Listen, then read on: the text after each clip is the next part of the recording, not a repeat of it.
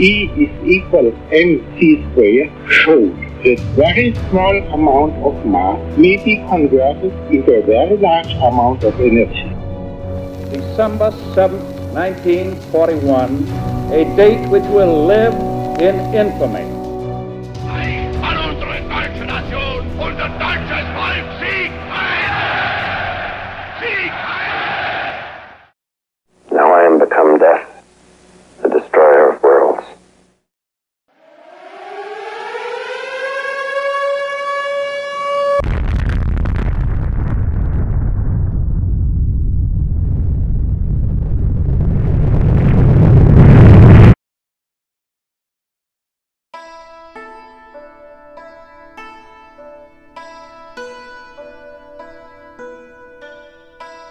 Both rare and difficult for an American Westerner to understand an Eastern culture like the Japanese culture. This was as true in 1945 as it is today. I don't claim to be an expert on Japanese culture or history, not even close. But I think there are a few things that I've learned that will help inquiring students of this event to give some pretext to the conflict between the Allied forces and Imperial Japan leading up to and during World War II. Japan is composed of a series of heavily forested mountainous islands off the eastern coast of the continent of Asia. The rocky, rough terrain made it very difficult for the ancient and medieval people of Japan to grow sufficient food for their population and to obtain materials for the survival of their civilization. In addition to the difficult landscape, Japan historically existed under constant threat from powerful neighbors on the mainland of Asia, including Russia, Korea, and especially the Chinese Empire to the west.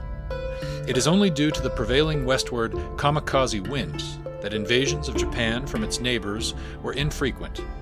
Japan has an ancient culture that stretches back for thousands of years, and by 1945 was ruled by the oldest monarchical dynasty in history.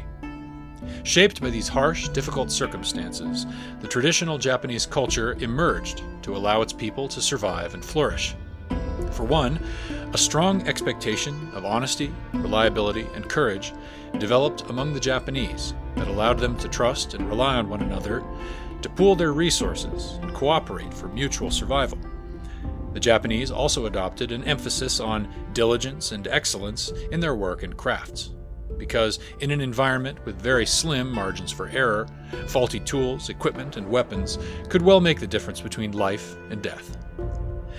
The Japanese also fervently held an honor shame culture, which, among other things, assigned an unbearable level of shame for failures, which during World War II often prevented failures of leadership from being adequately identified and addressed. The Japanese also developed a strong xenophobia, a suspicion and hatred of foreigners, mixed in with a sense of racial superiority, somewhat akin to the racial superiority doctrines of the Nazis and fascists. The traditional Japanese culture also instituted a rigid authoritarian hierarchy, with complex religious and political centers of power that originated from and oscillated between the Japanese emperor and the power sharing shogun, the warlord of Japan.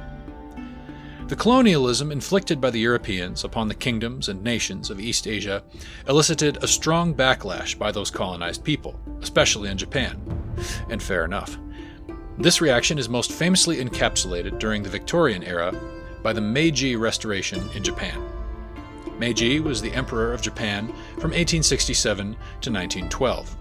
The beginning of his reign marked a long standing decline in the power of the shogun, and the influence of the emperor expanded drastically. Having consolidated his new political power, Emperor Meiji contemplated the effects and the threats of European and American influence in Asia. Having seen the loss of sovereignty and dignity suffered by other Asian kingdoms, Meiji thought about and consulted with his ministers long and hard as to how to ensure the independence of Japan, as well as how to rise and compete against these encroaching Western powers.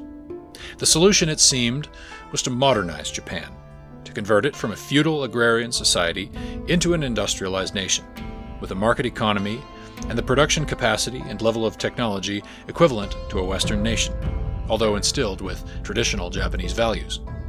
In order to accomplish this, Meiji sent out Japanese intellectuals and students all over the world to learn industrialization, to attend Western universities, and to obtain as much knowledge as possible to bring back to Japan for its modernization.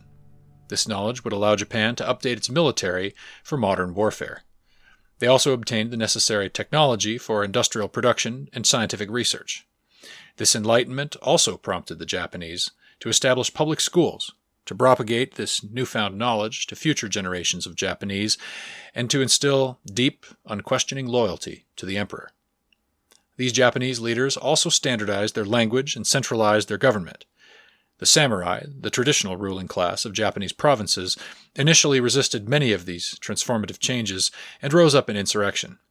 The samurai were forcefully crushed by the modernized imperial armies, although many samurai tenets were borrowed and romanticized for the imperial Japanese military in World War II.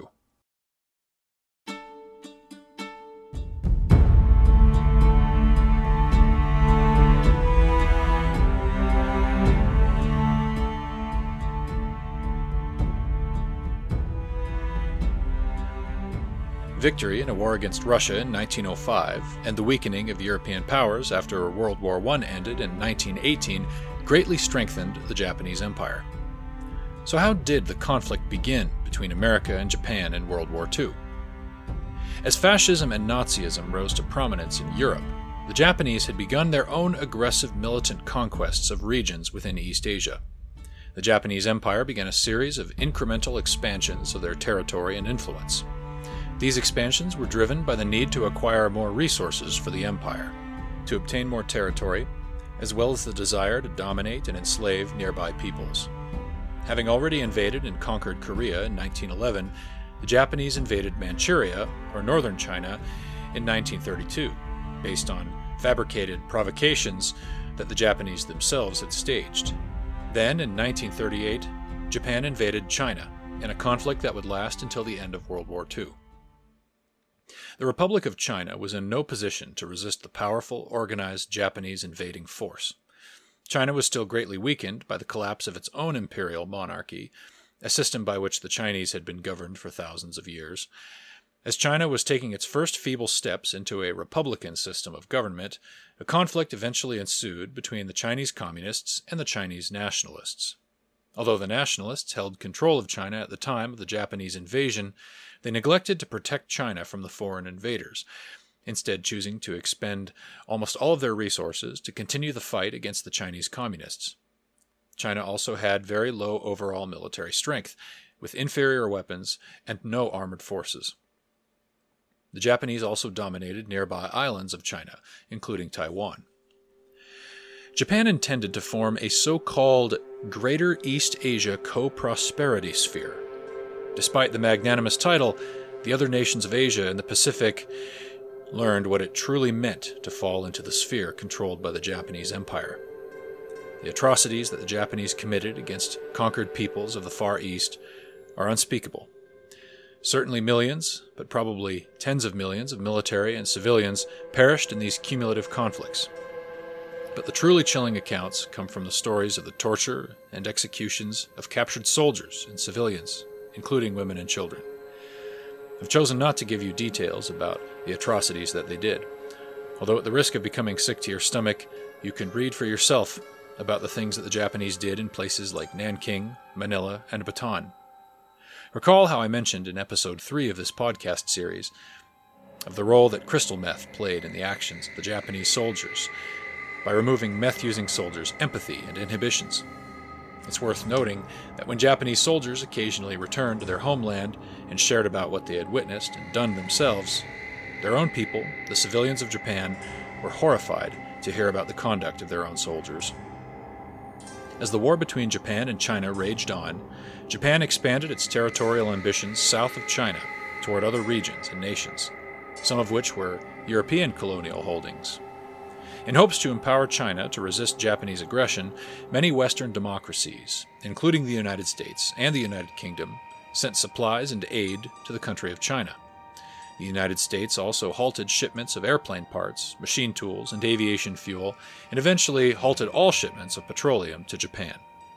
Without shipments from the U.S., the Japanese would need to obtain a new source of petroleum. Japan strategically determined to obtain sufficient oil supplies by invading the Dutch East Indies, which possessed copious oil fields. The Americans, in particular, were becoming increasingly intolerant of Japanese aggressions in Asia. Therefore, the Japanese government decided to execute a coordinated surprise attack upon the American Navy, assuming that American power and resolve would crumble with the attack, by which the Japanese assumed that they would have free rein to pursue their ambitions in Asia and the Pacific. So, in the weeks leading up to their planned attack, six Japanese aircraft carriers embarked and made a discreet approach to Hawaii. Once in position in the early morning hours of December 7, 1941, over 400 Japanese aircraft were launched and approached Oahu from the northwest. The Japanese achieved complete surprise as the Americans anticipated that any conflict would likely occur further into the Pacific, at, for instance, the Philippines. The approaching first wave of aircraft was detected but initially ignored, assumed to be American aircraft conducting drills. When the Japanese reached Pearl Harbor, they bombed the ships docked there with torpedoes that had been modified to navigate shallow waters of the harbor.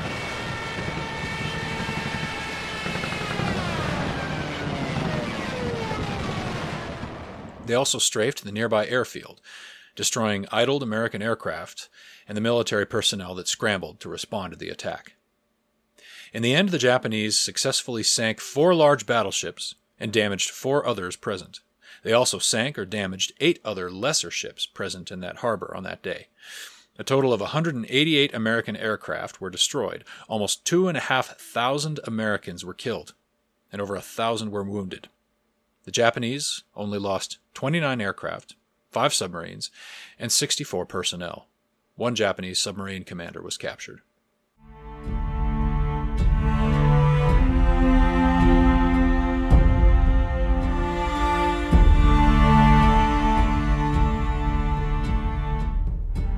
The Japanese also coordinated attacks on other American holdings in the Pacific, including the Philippines, Guam, and Wake Island, simultaneously with their attack against Pearl Harbor. The American public was enraged by the attack since America and Japan had been at peace when the attack happened. The Americans felt as though they had been shot in the back. President Roosevelt immediately stood before Congress and requested a declaration of war.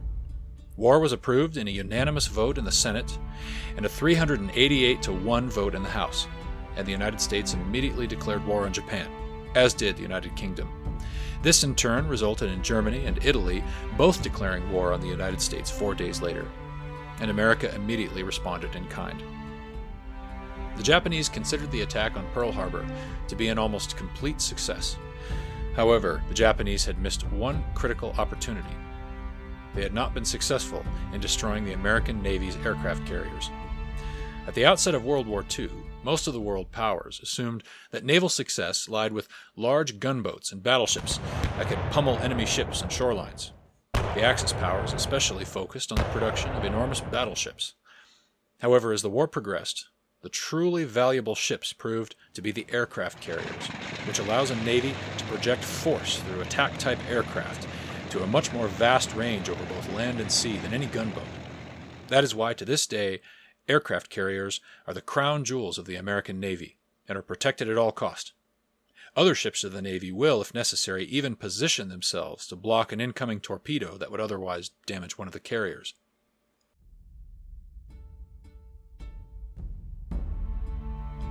The attack on Pearl Harbor was planned and executed by Admiral Isoroku Yamamoto.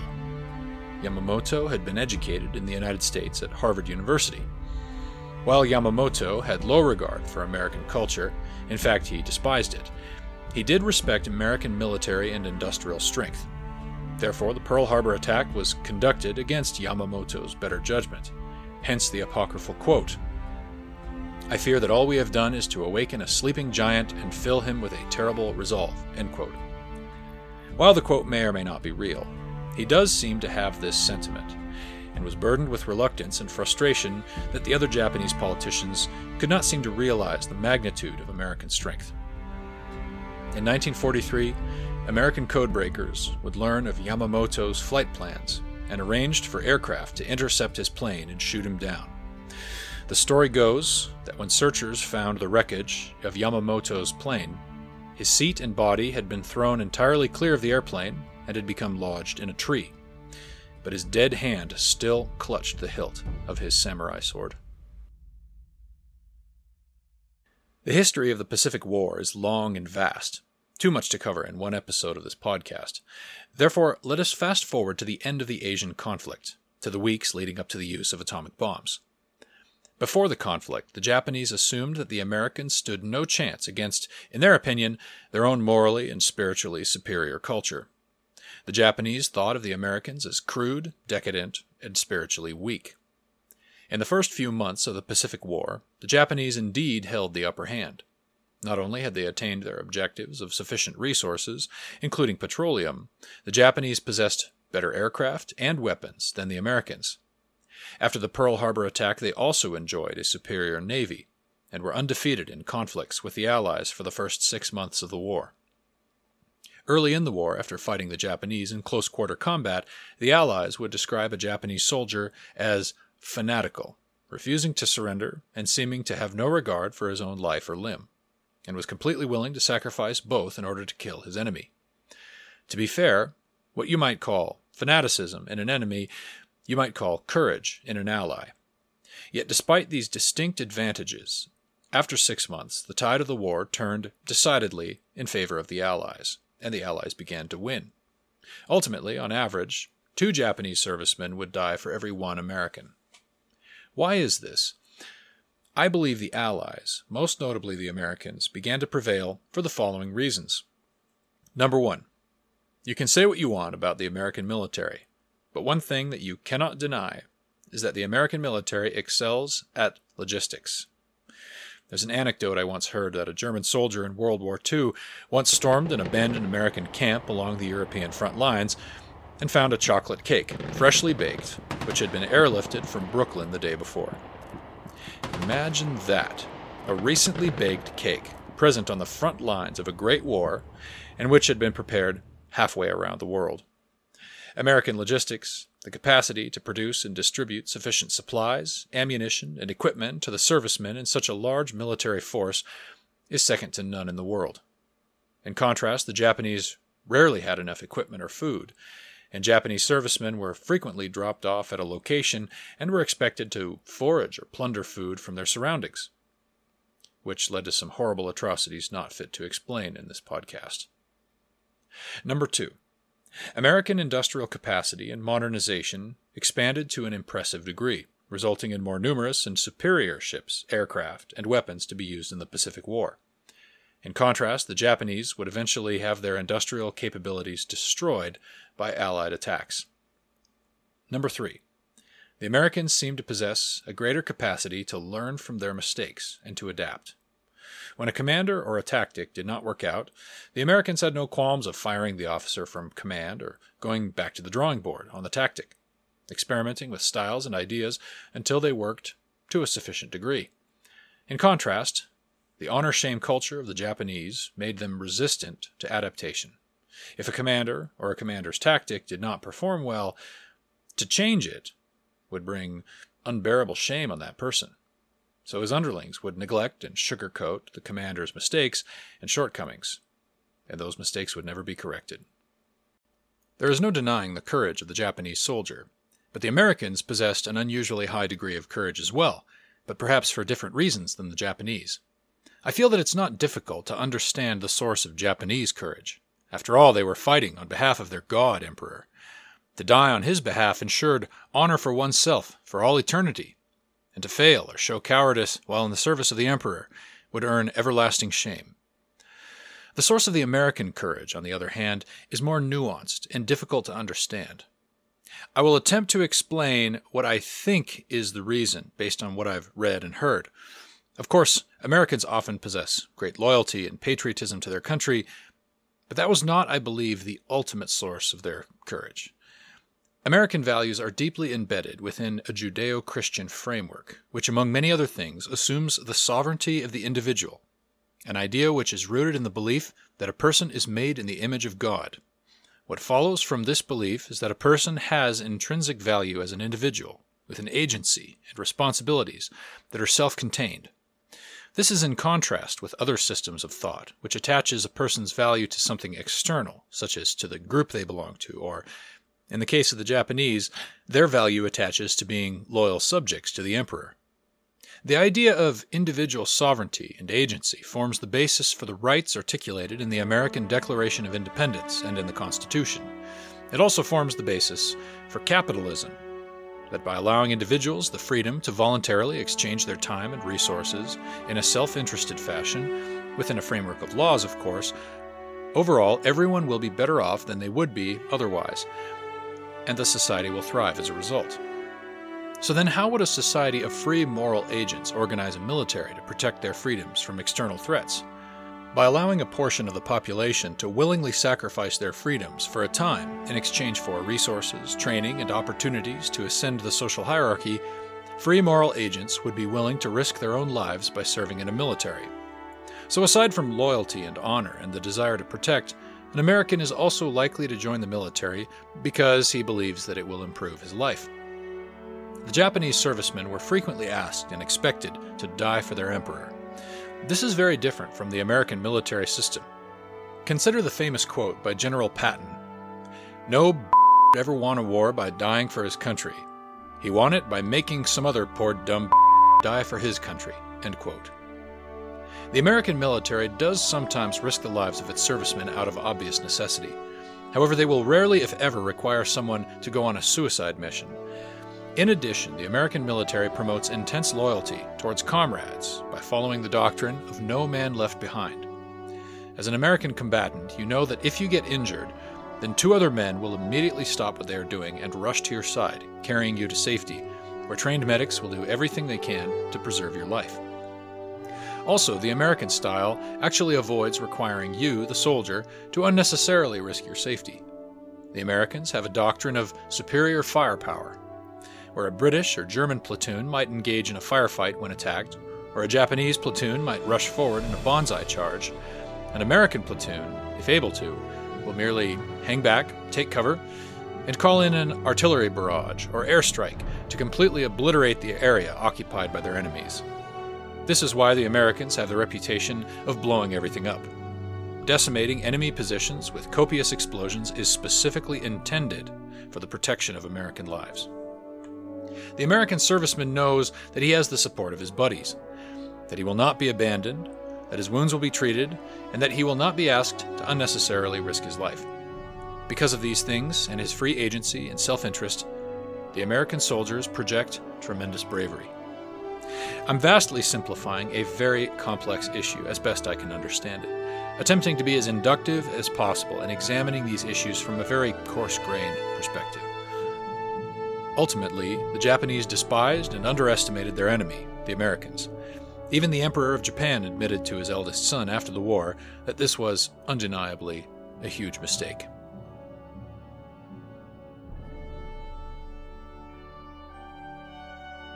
By the end of the war, the Japanese military had been driven back to their home islands and out of essentially all of their foreign holdings, except parts of mainland Asia. Thanks to the island hopping strategy, the Japanese had to spread their forces thin to defend their conquests. The thin line of defense ultimately did not prevail against concentrated and carefully chosen attack plans by the Navy and the Marines, led by Admiral Nimitz, targeting one island at a time, approaching Japan from the east.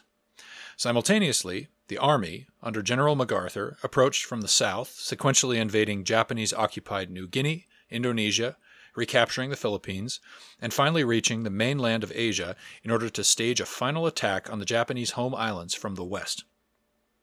After retaking islands and territory from the Japanese, inch by bloody inch, the American strategists began planning the final invasion of the Japanese home islands, codenamed Operation Downfall.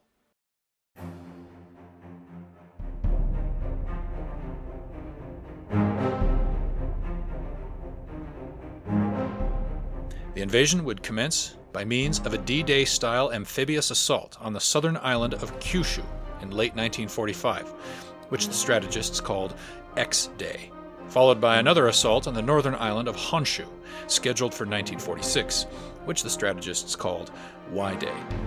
American political and military leadership were keenly aware of war weariness among the American population and hoped to achieve a quick invasion to preserve national morale and not lose resolve.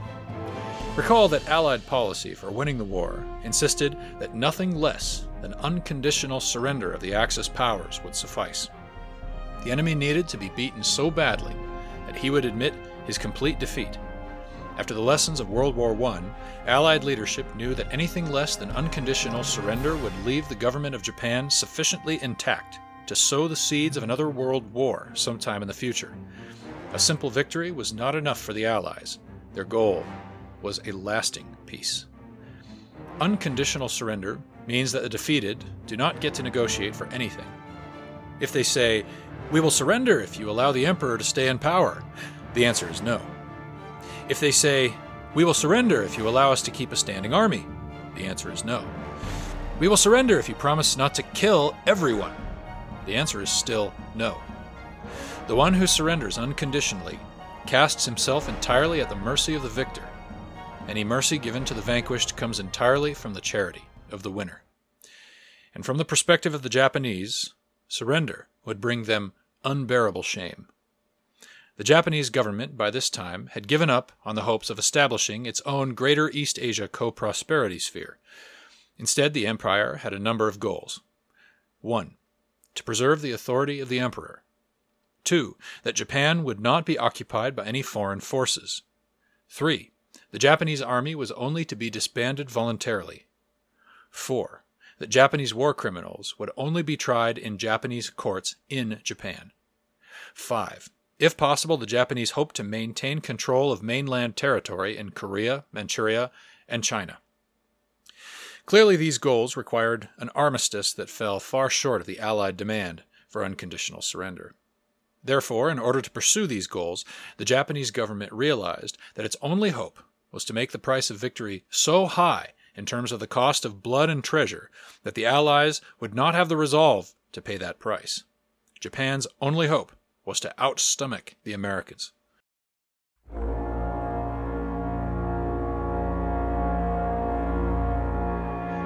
This total willingness to sacrifice the life of the Japanese individual could be evidenced no more famously than with the kamikaze fighters. In an age before computers and complex electronics, missiles and bombs could not be guided, obeyed only the laws of gravity and aerodynamics, and could easily be steered off course by a stray gust of wind. But if a person sits inside the aircraft with a bomb strapped to him, he can act as a sophisticated guidance system to fly the entire aircraft into a high value target, like an aircraft carrier. By 1945, about 900 Allied soldiers suffered per day casualties in the Pacific War. To compare, about as many American casualties suffered in the entire war in Iraq and Afghanistan combined, each lasting more than a decade, was equal to the deaths of about two months of the war in the Pacific. Far worse casualties were suffered by Japanese forces and civilians. The Japanese unwillingness to surrender could be observed again and again in the proportion of numbers killed versus captured Japanese soldiers and civilians.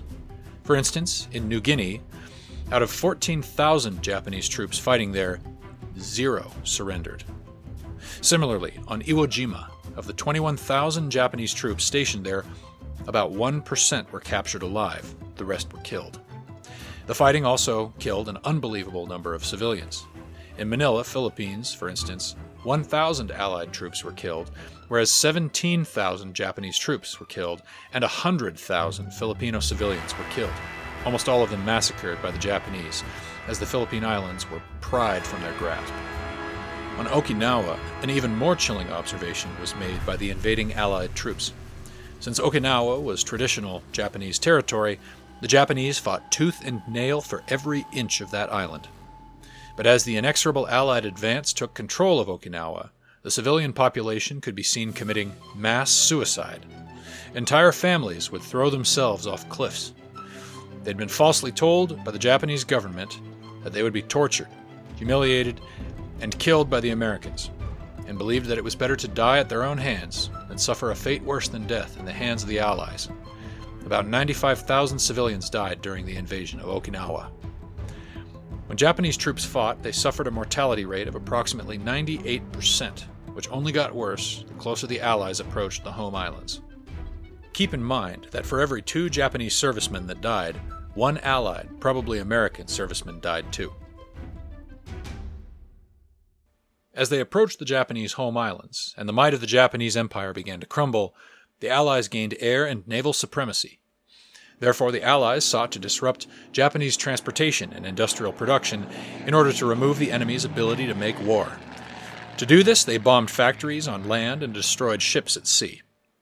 At first, the Allies attempted to be surgical with their destruction by only dropping bombs on factories that produced aircraft and ship parts, on refineries and steel production facilities. But precision bombing was impossible in this conflict, as night bombing, with poor visibility and weather combined with the panic caused as the pilot came under fire, caused precision bombing strategies to fail. Also, as the centralized Japanese factories were destroyed, the line between civilian and military in Japan began to blur.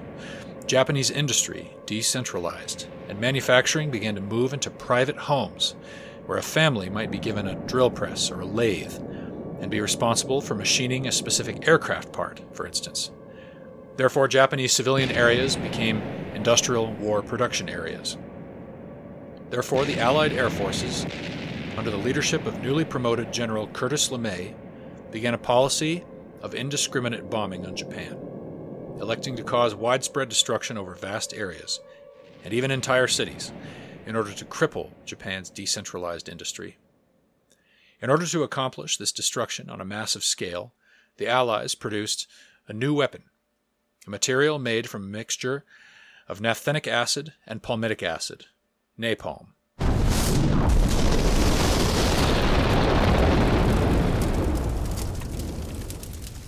Napalm is an incendiary agent. Anything it touches bursts into flame. Dousing it with water only intensifies the fire.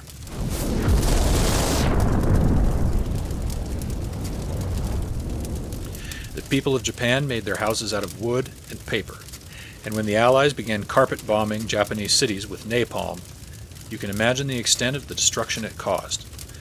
Almost the entire city of Tokyo was destroyed by napalm starting in March of 1945. An estimated 100,000 people died, and 1 million were left homeless. Most other Japanese cities were also firebombed. The Allies assumed that the southern island of Kyushu was manned by a garrison of about a third of a million troops. Now, a garrison is a body of troops left behind to guard an area, and about 3,000 aircraft. The Allies intended to attack with at least twice as many troops of their own and 2,000 aircraft. Then, once the Allies secured a landing on Kyushu, they would use it as a foothold to launch an even more massive assault on the northern island of Honshu, with a million troops and 3,000 aircraft, in hopes of a quick subjugation in about three months. In truth, the Allies drastically underestimated the number of Japanese guarding the home islands. Over twice as many troops were actually there, and three times as many aircraft. This would leave a nearly one to one ratio of Allied to Japanese troops, a recipe for slaughter on both sides and a very slow, drawn out battle.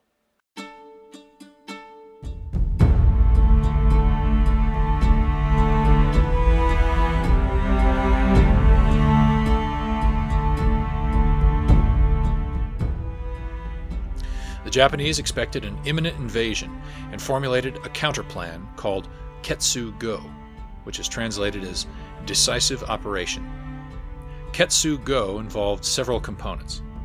For one, the Japanese anticipated all possible landing routes that the Allies might attempt and made preparations to fortify these locations to prevent the Allies from obtaining a beachhead from which to launch the rest of their attacks. Almost the entirety of the coastline of the Japanese islands are composed of tall cliffs above very narrow beaches, a terrain that would be very easy to defend and very difficult to attack. In addition, the agriculture of Japan makes use of rice paddies, tall terraces that follow the contours of the landscape, also offering numerous positions that are ideal for defense and very difficult to bypass. In the end, the Japanese guesses at the routes of Allied attacks were correct, and had the Americans invaded, the defenses would have been a nightmare to overcome. Secondly, the Ketsu Go plan would make heavy use of suicide bombers. Kamikaze was great enough danger out in the open ocean, where the direction of attack was often known or guessed, and the approach of kamikaze fighters could be noticed long before the attack. Close to the coasts of Japan, however, kamikaze fighters could appear in a moment from behind the mountains and attack from any direction, massively increasing their effectiveness in destroying American ships. Third, the Ketsu Go plan ordered the mobilization of the civilian population of Japan to fight against the invaders. By this point in the war, nearly all of the population of males of fighting age had either been deployed to fight on the islands and Asian mainland or had already perished. All Japanese males between the ages of 15 and 60 years old were conscripted into the military, and all females between the ages of 17 and 40 were also conscripted. In addition, 13 million school children were armed with sharpened bamboo spears and taught how to rush and stab enemy soldiers. I just want to pause there for a moment and allow us to imagine the chances that a half starved 11 year old schoolgirl armed with a bamboo spear would have against a trained American GI. That is at least twice her weight, with his semi automatic rifle, his armor, grenades, bayonet, knife, as well as his strength, speed, and endurance. A hundred children could charge at him with bamboo spears as bravely as could be, and he would kill them all with ease. Although he might suffer PTSD after doing so, the American soldier was trained and ordered to kill anyone, even children, who threatened his life or his mission. It is estimated that the Japanese would have suffered 20 million military and civilian casualties by the completion of Operation Downfall and Ketsugo. Anywhere from half a million to 4 million casualties would be suffered by the Allies, along with 4 to 800,000 Allied fatalities. It was also estimated that at least one half of all the ships put to use for Operation Downfall would have been destroyed. Let me be blunt about these numbers. If the Allies, led by the Americans, had been ordered to complete Operation Downfall, a genocide would have ensued. The troops would have landed and then swept across the islands that the Japanese people defended. The Americans would have killed almost everyone in their paths. The Japanese people and culture would have more or less ceased to exist from that point forward. Perhaps tiny remnants of them would have survived on the islands or scattered throughout the world. Being forced to kill so many people and endure so many deaths of their own, an invasion of Japan would have undoubtedly broken the American spirit. But without an invasion, Japan would remain free to slaughter and enslave civilians and troops on the Asian mainland. Worst of all, by making an armistice and allowing the remnants of the militant Japanese government to remain intact, would have sowed the seeds of another world war.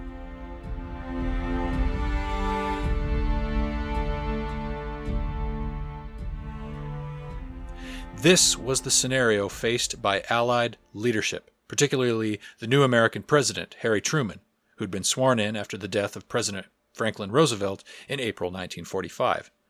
Roosevelt had been elected president four times, and whose tenure spanned the depths and recovery of the Great Depression, as well as the lead up and outbreak of World War II. As a relatively inexperienced leader, Harry Truman had very big shoes to fill. Right before the Trinity test and the detonation of the gadget replica, President Truman was informed of the existence of the Manhattan Project. Until President Roosevelt had died, the atomic bombs had been kept so secret that as vice president, even Truman had not been informed of their existence. Now, with the final phases of the World War drawing to a close, and a bloody invasion of Japan imminent, President Truman took counsel with Allied military leadership and they considered together the possibility of using the atomic bombs to force the unconditional surrender of Japan. They considered detonating an atomic bomb in Tokyo Harbor as a demonstration of its power. This plan was problematic since scientific calculations suggested that detonation over water would be less dramatic than detonation over land. Someone proposed inviting Japanese delegates to a detonation on an island somewhere. This was also unlikely to work since it was doubtful that a delegate would be able to convince the government of Japan of the atomic bomb's power. Additionally, a misfire of the newly designed atomic bomb would be an embarrassing failure on the part of the Americans and would strengthen Japanese resolve. Lastly, American military and political leadership believed that a show of restraint or mercy would not be interpreted by the Japanese as a magnanimous gesture, but as a display of weakness to be disdained and exploited. Every day that the war in the Pacific continued produced thousands and tens of thousands of dead, not just of Americans, British, Canadian, and Australian soldiers, but of Chinese and Koreans, Malaysians, Indonesians, and Filipinos. And the leaders knew that once the Soviets joined the fight in the Pacific, significant portions of Asia and the Pacific Islands would fall into the iron hands of the Communists, as so much of Europe already had. With two atomic bombs available to drop in the summer of 1945, and with the weight of the world on his shoulders, Truman asked to be given a full night to think on the decision. In the morning, after sleeping on it, and considering every factor, he told his military leadership that he had picked his poison, and the least of all evils would be to drop one, and if necessary, both remaining atomic bombs on Japan. The first bomb to be dropped was Little Boy, the uranium bomb. In the summer of 1945, Little Boy was shipped to the hard won island of Tinian, within striking distance of Japan. In the early morning hours of August 6, 1945, Little Boy was armed and hoisted into the belly of a modified B 29 Superfortress bomber called the Enola Gay, which the pilot, Paul Tibbets, had named after his mother. Twelve crew members operated on board the Enola Gay, and two scientists from the Manhattan Project were also present, including Berkeley physicist Luis Alvarez. The plane took off from the Tinian runway early in the morning, because of the air supremacy established over Japan by the American Air Force, the Enola Gay encountered no enemy fighters. After six hours, the crew could see the approaching coastline of Japan. They passed over the mountainous terrain until a city came into view between the ridges Hiroshima. Once they had flown directly over Hiroshima around 8:15 a.m. local time, the crew removed the safeties from Little Boy. The bay doors opened and the bomb dropped and the Enola Gay made a hard turn away from the city and back towards Tinian.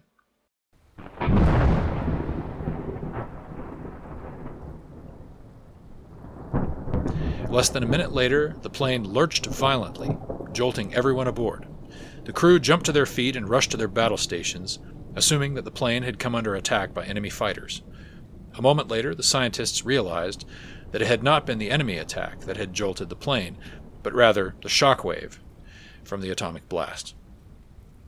Paul Tibbets, the pilot, turned the plane around to view the results of the explosion, and the crew and the scientists gaped in awe and horror at the sight behind them an enormous rising mushroom cloud over the landscape, the city entirely enshrouded in smoke and flames.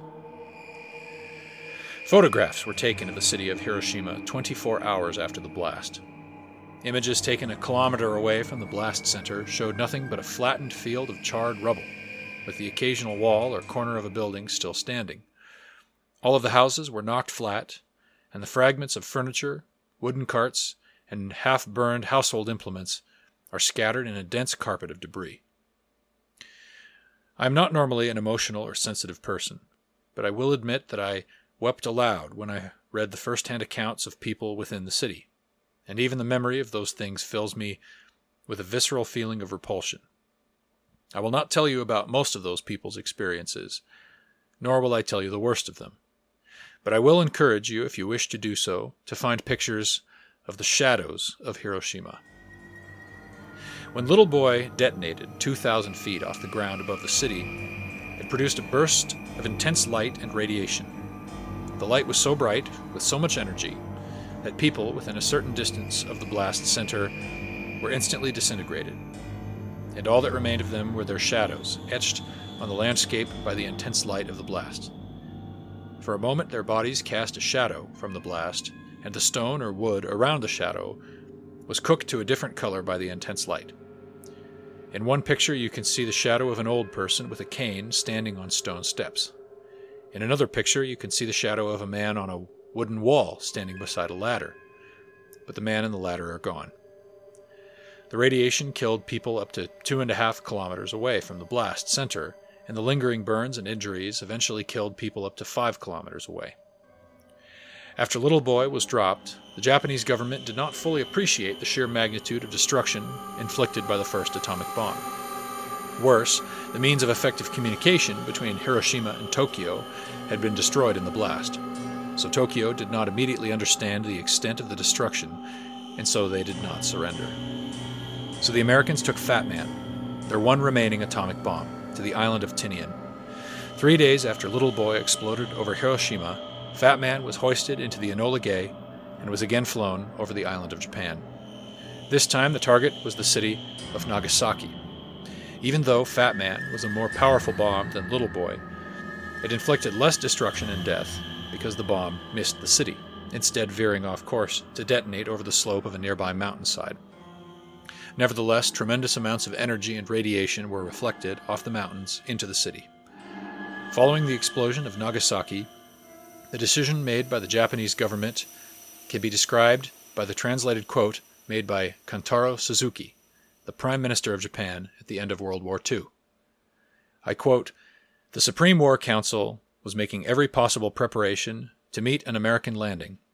They proceeded with that plan until the atomic bomb was dropped, after which they believed the United States would no longer attempt to land when it had such a superior weapon. The United States need not land when it had such a weapon. So at that point, they decided that it would be best to sue for peace. On August 15, 1945, a week after Nagasaki, the Japanese government surrendered unconditionally. And on September 1st, the giant American warships sailed into Tokyo Harbor and seized control of Japan. World War II was done. It is worth noting that if Japan had not surrendered, the American military anticipated having seven more Fat Man plutonium bombs ready to drop by X Day, when the Allies were scheduled to begin their invasion of Japan.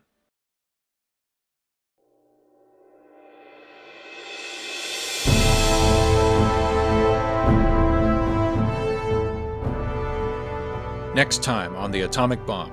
In our final episode, World War II is won, but a new menace arises, and the former allies fracture and polarize into an ideological standoff. Scientific advances from the war create a surge of technological advancement, and scientists create a weapon a hundred times more destructive than the atomic bomb. With the freedom of millions at stake and all human life on Earth under threat of destruction, the Western powers struggle with a new challenge how to create a lasting peace. Thanks for listening. The Atomic Bomb podcast was written, presented, and edited by me, Lane Votapka. Special thanks for edits by Gary Votapka. Original logo and banner by Inova Enterprise. Additional credits and licensing information can be found in the description. If you enjoyed this podcast, please consider engaging in further discussion or making a donation at my thinkspot.com page. Username Elvatopka, spelled L V O T A P K A. You can also donate or subscribe at buymeacoffee.com slash L V O T A P K A. Copyright Lane Votapka 2021.